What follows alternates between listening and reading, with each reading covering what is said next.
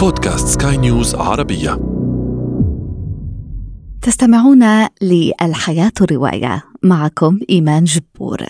يقول الأديب الروسي فيودور دوستويفسكي الشتاء بارد على من لا يملكون الذكريات الدافئة. شتاء روسيا القاسي وشتاء الشمال عموما شكل الخلفية المثالية لروائع أدبية.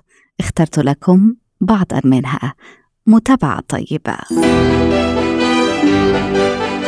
الحياة رواية.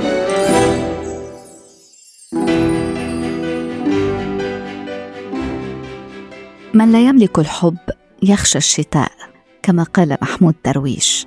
إليكم صفحات شتاء من أجمل ما دون الأدب.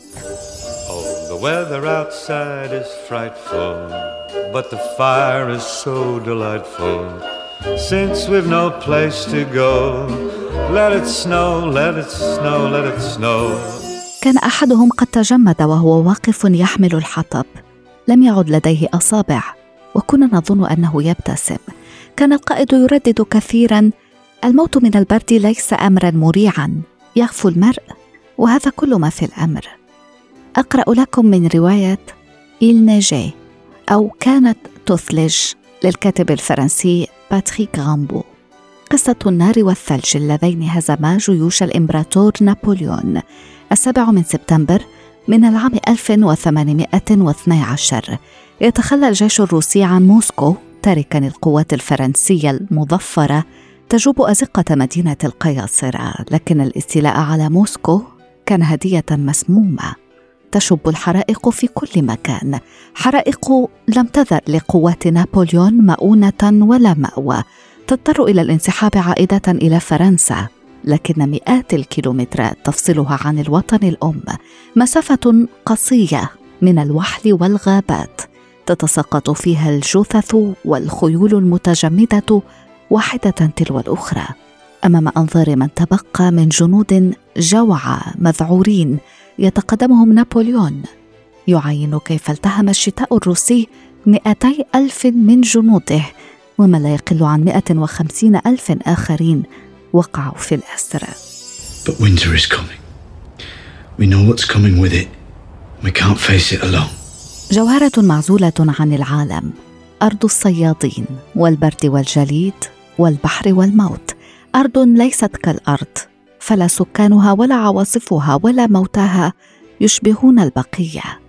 بين السماء والأرض للروائي الأيسلندي جون كالمان ستيفنسون تدور أحداث الرواية قبل أكثر من قرن في قرية الصيادين لا يبرحها البرد الشديد برد قاتل.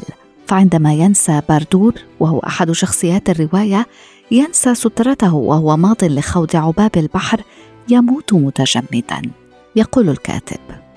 عاصفة ومطر وثلج لمدة أربعة عشر يوما ما من قرب على سطح الأمواج والأسماك حاليا في منأى عن تهديد الإنسان في الهدوء العميق للبحر الذي لا تخترقه العاصفة.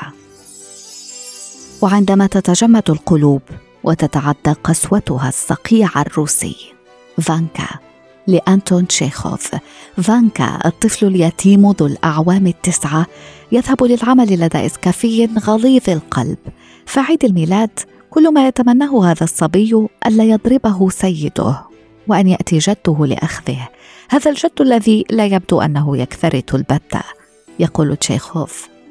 انتظر حتى انصرف أصحاب البيت فأخرج من صوان الإسكافي محبرة وقلما وفرش أمامه ورقة مجعدة وراح يكتب Милый дедушка Константин Макарыч جدي العزيز قسطنطين ماكاريتش اكتب اليك رساله اتمنى لك ميلادا مجيدا ليس لدي اب او ام وانت كل من تبقى لدي اردت ان اهرب الى القريه ماشيا ولكن ليس لدي حذاء يضمن الطفل الرسالة فصولا من معاناته المريرة. يقول الكاتب غمس الريشة وكتب العنوان. إلى قرية جدي. الحياة رواية. وأشكركم على طيب إصغائكم. لقاؤنا يتجدد في عدد مقبل. دمتم بخير.